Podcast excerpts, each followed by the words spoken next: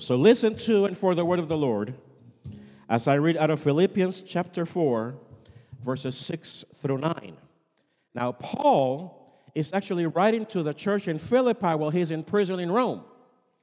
And I've told you uh, several times before that when Paul writes a letter, he usually begins with an amazing doxology, meaning he begins those letters with a great praise about who God, what God, who Jesus, what Jesus, who the Spirit, what the Spirit may have done for our benefit. Then the second part of his letters usually have uh, a, a, an issue that the church is dealing with, and he's going to give his recommendations and his suggestions or the commandments according to how he heard them in the Lord.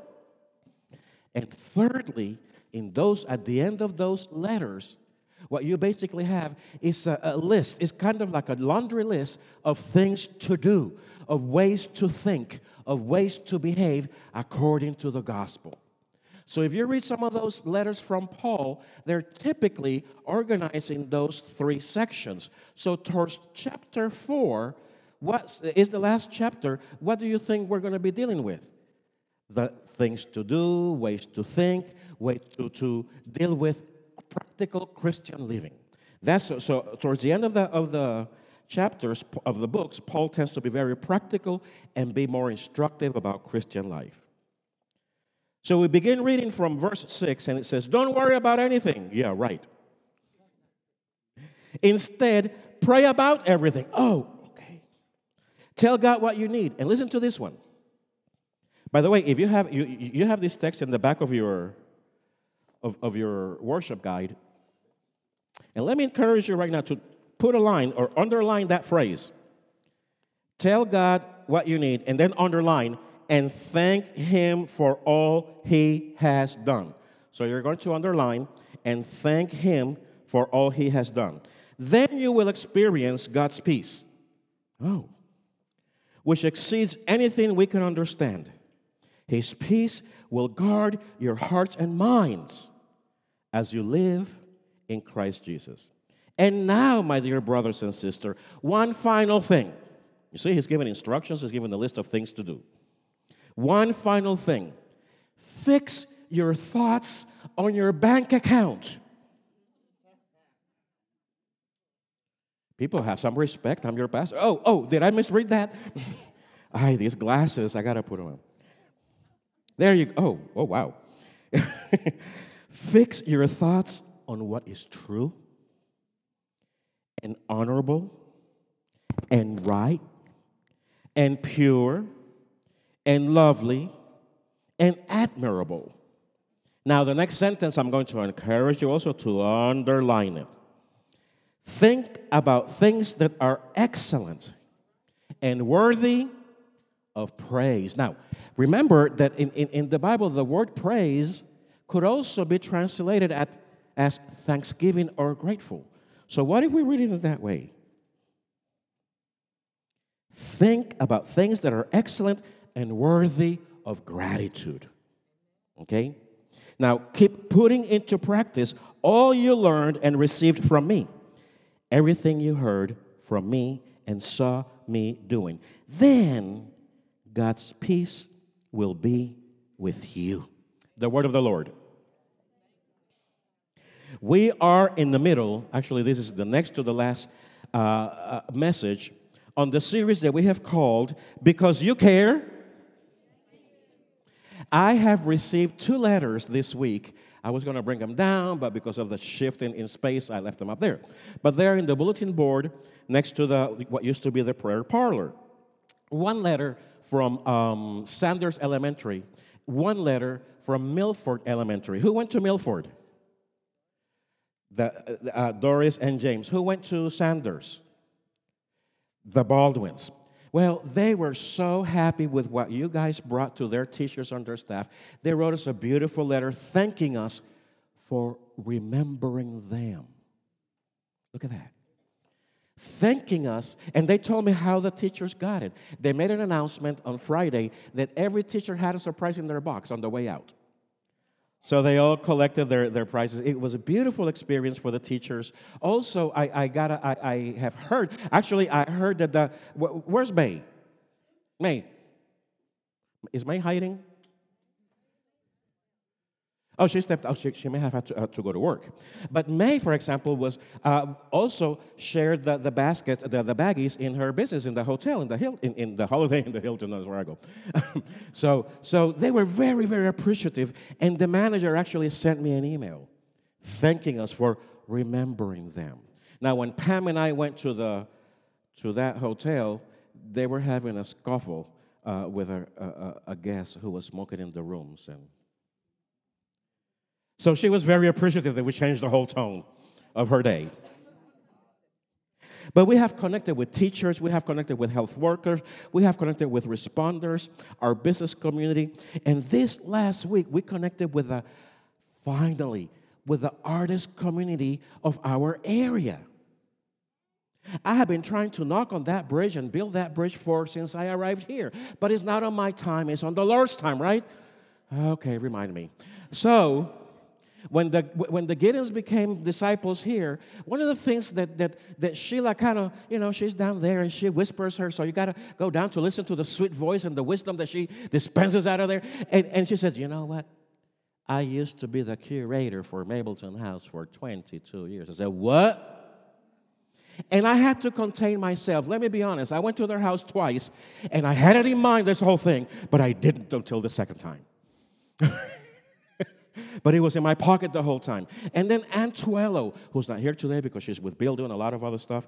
Uh, but Antuello, who at the beginning, she's one of our founders of Light of Hope. At the beginning, when I found out that she was one of the artists in our community, I reached out to her and she said, mm It was too soon in our relationship. Now it's a wonderful feast. We spent the day yesterday together sharing stories, enjoying art, and she has a lot to share, people. There's even dreams of spilling the art classes into here into our church for children and adults and everyone.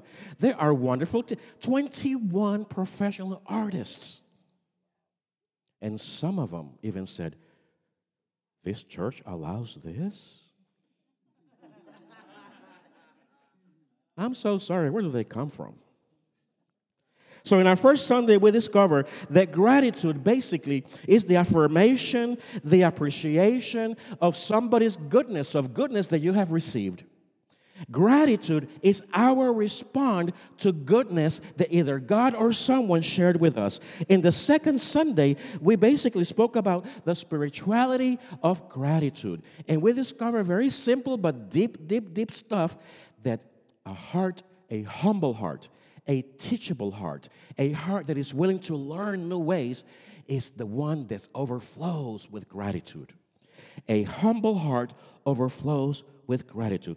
Today, I want to invite you to walk with me as we go out these doors and up into the hill. No, okay. I'm inviting you to explore the mindset. What is the mindset of gratitude? How do people, how is it that people walk in gratitude? Why are some people who are tremendously blessed are not so selfish, are not hoarders, are not, are not into me, myself, and I kind of thing? Why are they blessed and they're still very giving? They're still very generous. What have they discovered that some of us may not have discovered? How to move in a life of gratitude. I want to share that with you. But let's begin first with what is a mindset? Well, I think it's just that a mind set, a way of thinking or feeling about something or someone, a disposition, perhaps a mood. It is an intention or inclination, a, a mentality, perhaps, a philosophy, a way of being, a way of thinking, a way of acting when we're confronted with stuff. So when you're confronted around 1:30 in the afternoon with a wonderful rotisserie chicken, what is your reaction? I'm going to go for it. Thank you, Lord. You see, but there is a mindset already that around noontime you shall exactly there is a mindset for some of us that when the night, that when the sun sets and it gets around certain time of the evening, we are we have a mindset that we're supposed to. Okay. Some went to sleep, some went to eat. I like the variety in mindsets. That's okay. Now, some of us do watch because we just don't want to go to sleep early. Some of you rise early, right? Now, how many of you are early risers?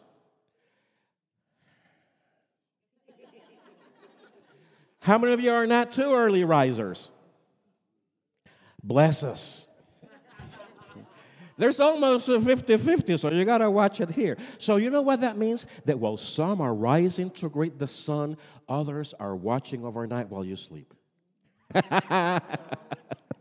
and pray for you as you sleep. But a mindset is basically a, a, way of feeling and reacting about something. Some people see life as a treacherous, scary thing, something to stay away from, and they may interpret life as a victim. That's a mindset of victim. While others, who may not be all together in their brains, may see life as a, as a way to, oh my gosh, what's over there? And what's around the bend? And let me, that's why I used to go ambitious. I got lost. What's around the end of the ocean there? What's around the end? I kept on going and they had to pick me up. I had walked too far. But you see, it's the idea that we actually have a way of doing certain things. We either have a mentality of victim or we have a mentality of I can do. We have a mentality of, of, of, of depression or a mentality of joy. Now, I'm not talking about chemical stuff. Now, Joshua, for example, Joshua, the one in the Bible, what was his mentality? Was he, did he have a mentality of, of, of victim, of defeatist? Why not? He acted, he wasn't the only one, but he expressed his faithfulness towards God. And as for me and my house, we shall serve the Lord. But at the beginning, he had to be valiant and brave. Yeah. He had to man up to deal with all those people who were, all the battles that were going to come up. So, but he had a mindset of victory, a mindset that I have a purpose in life and God is going to guide that purpose. Ruth also had that mindset. Ruth was a Moabite. She wasn't even counted into the chosen ones of God as an Israelite. She was a Moabite. But Ruth saw the goodness, Ruth saw the grace, Ruth saw the mercy in the life of Naomi and her clan. To the point when everything was lost, she said, Oh no, I'm choosing goodness. I can recognize goodness. I'm going to follow goodness. So as I will follow you, and your house will be my house, your God will be my God. Ruth. So she saw it and she responded in that way. How about Jesus? What was Jesus' mindset? Did he come to serve to, to be served? For the Son of Man did not come to be served, but to serve. And to serve in so many ways. But the Gospels summarize Jesus' serving in three words He would teach, right? He would heal. And thirdly, He would proclaim the good news. He would give a chance to the downtrodden. He would give a chance to the rejected of society. He opened the doors to women and children to be part of the family of God in their own standing. That's a mindset an attitude that kind of overflows what you do, how you feel. And the Lord asks us to have a mindset of gratitude. So, the mindset of gratitude then is an intentional way in which you are going to choose not to be a, a, a, a taker, but to be a giver. Who, how do we know that God is a giver? Exactly. But listen to this for God so loved the world that he took. No. I got to fix that Bible. For God so loved the world that he gave. You see? So the mentality of gratitude is a given mentality.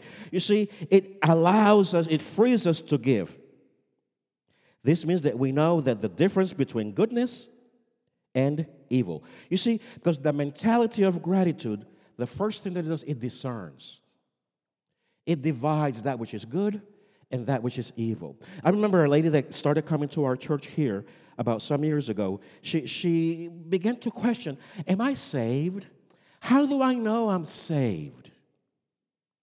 And you know, I, we continued the conversation, and she began to share with me how she used to think about some things and how now she says, Oh no, I was wrong thinking this way.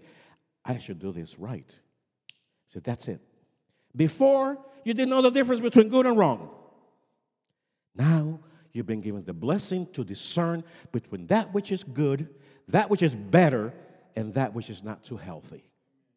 See, now we have that opportunity because you have been given, because the Spirit of God dwells in you. Now you can see situations the way God sees it. So, the mentality of gratitude, the first thing that does is it recognizes the goodness of God, it recognizes the goodness of others bestowed on you. And then, once you recognize that goodness, our text in verse 6 says, and thank Him for all He has done. Isn't that what the first, or what the one leper did in our first story? Ten were healed. And one came back to express, articulate, to manifest, to embody thanksgiving. The others, I'm sure, were appreciative, as I said. But one brought it up. I, I like to say he articulated it in a very creative way. He art did it. How he did it? He bowed down, he praised, and thanked God. Listen to this for what God has done for him. Discerning requires you to stop and think. We live in a very, very quick life. We live in a very, very fast life. It requires us to stop and think on the blessings that God has given us. So, very quickly, right now, take another piece of paper. Now, you know the drill. And as you have been thinking, what has God done for you? Maybe He's allowed you a very long life. Maybe He's allowed you health. Maybe He's allowed you to have grandchildren and children and all that. Maybe you are blessed with new friends in your community of faith. What has God done for you? And then once you write that up, we're going to do the same thing and stuff another one of our cornucopias. We're not going to do all six of them, okay? Don't worry. So I'm going to start here, and then you guys please pass the cornucopia so we can fill it up with all the amazing things that God has done for you. So, discerning, describing, living, remembering the good things that God has done, that brings gratitude. So, not only does a mindset of gratitude discerns and figures out what's good and what's not good, number two, the mindset of gratitude seeks to dwell in the goodness, seeks to live in the goodness, develops more knowledge, more information, how to maintain myself in goodness. That is why the text says, keep fix your mind, fix your thinking, live and dwell in these wonderful realities that God is showing you, in what is true, in what is honorable. You see, those are big rubrics. What is honorable? Do you think the fellowship we have here between one another is that honorable? You see, so when we think and we take those huge words that Paul uses and we break them down and bring them home, like I say, we bring them down to home, there's a lot that God has done for us. There's a lot that we have blessings amongst ourselves. And we're going to sing at the end, Count Your Blessings. That will be the third sheet. okay, so if you want to get ahead, go ahead and get started on that. So not only does the, ma- the mentality of gratitude seeks to dwell in goodness, the mentality of gratitude also shares that goodness. It shares it because it overflows us. Actually, the worst of the holiday, by the way, do you realize that Thanksgiving is the only holiday, and this is out, out of a commercial, that we eat the mascot?